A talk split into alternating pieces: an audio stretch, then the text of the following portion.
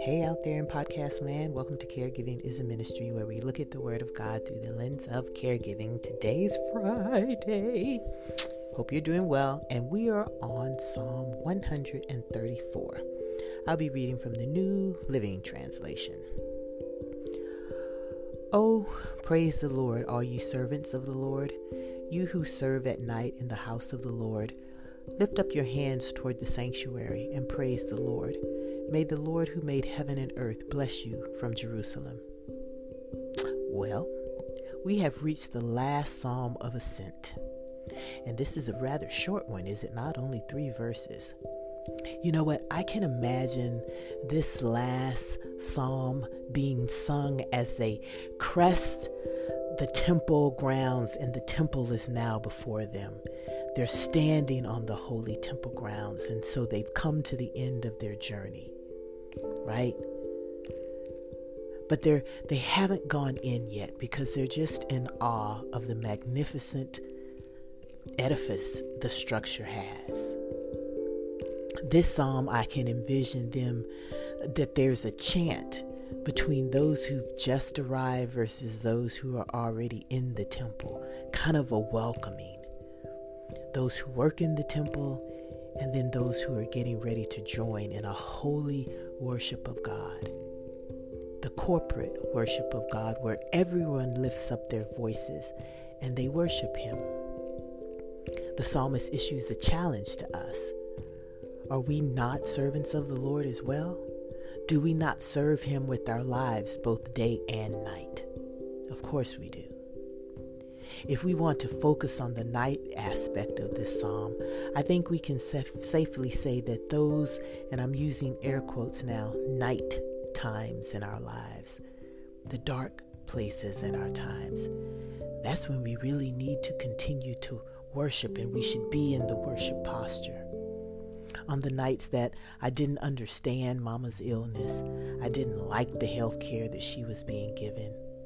At night, I would both cry out to God, but then I'd often worship Him as well, remembering that He was still in control. Oftentimes, I think we look at our night times in our lives as bad, and they can be. But if we change our perspective, they can be turning points as well. If we come to those challenging times with the posture of praising and thanking God, the nights quickly can turn to day. Our hope and peace are restored because we have entered into the gates of God's temple and in His holy presence, and we worship Him.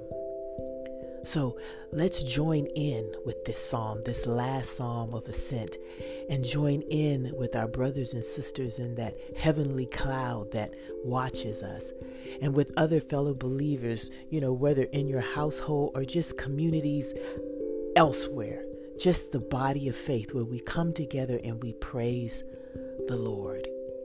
And we lift our hands toward our sanctuary, which is our Heavenly Father. Whether you're in an actual church right now or you're in the sacred place of your home and in your prayer closet, you lift up holy hands and we bless the Lord who has blessed us. Let's pray.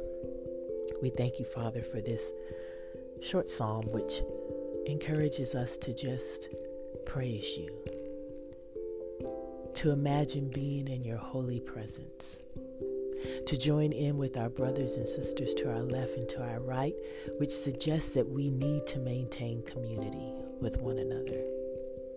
Even though we can feel isolated at times as caregivers, as parents, with what have you, there is a corporate worship that we are to engage in because it fortifies community. Help us to learn to praise you.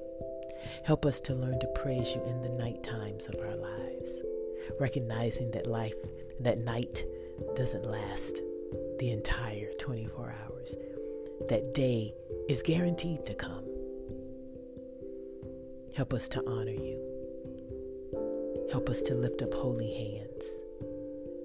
Help us to remember what a privilege it is to be called a child of yours and help us to ever be grateful of the place that you make for us in your kingdom. We love you and we praise you. In Jesus' name we pray. Amen. All right, my podcast family, go and minister the act of caregiving in the name of Jesus. Bye.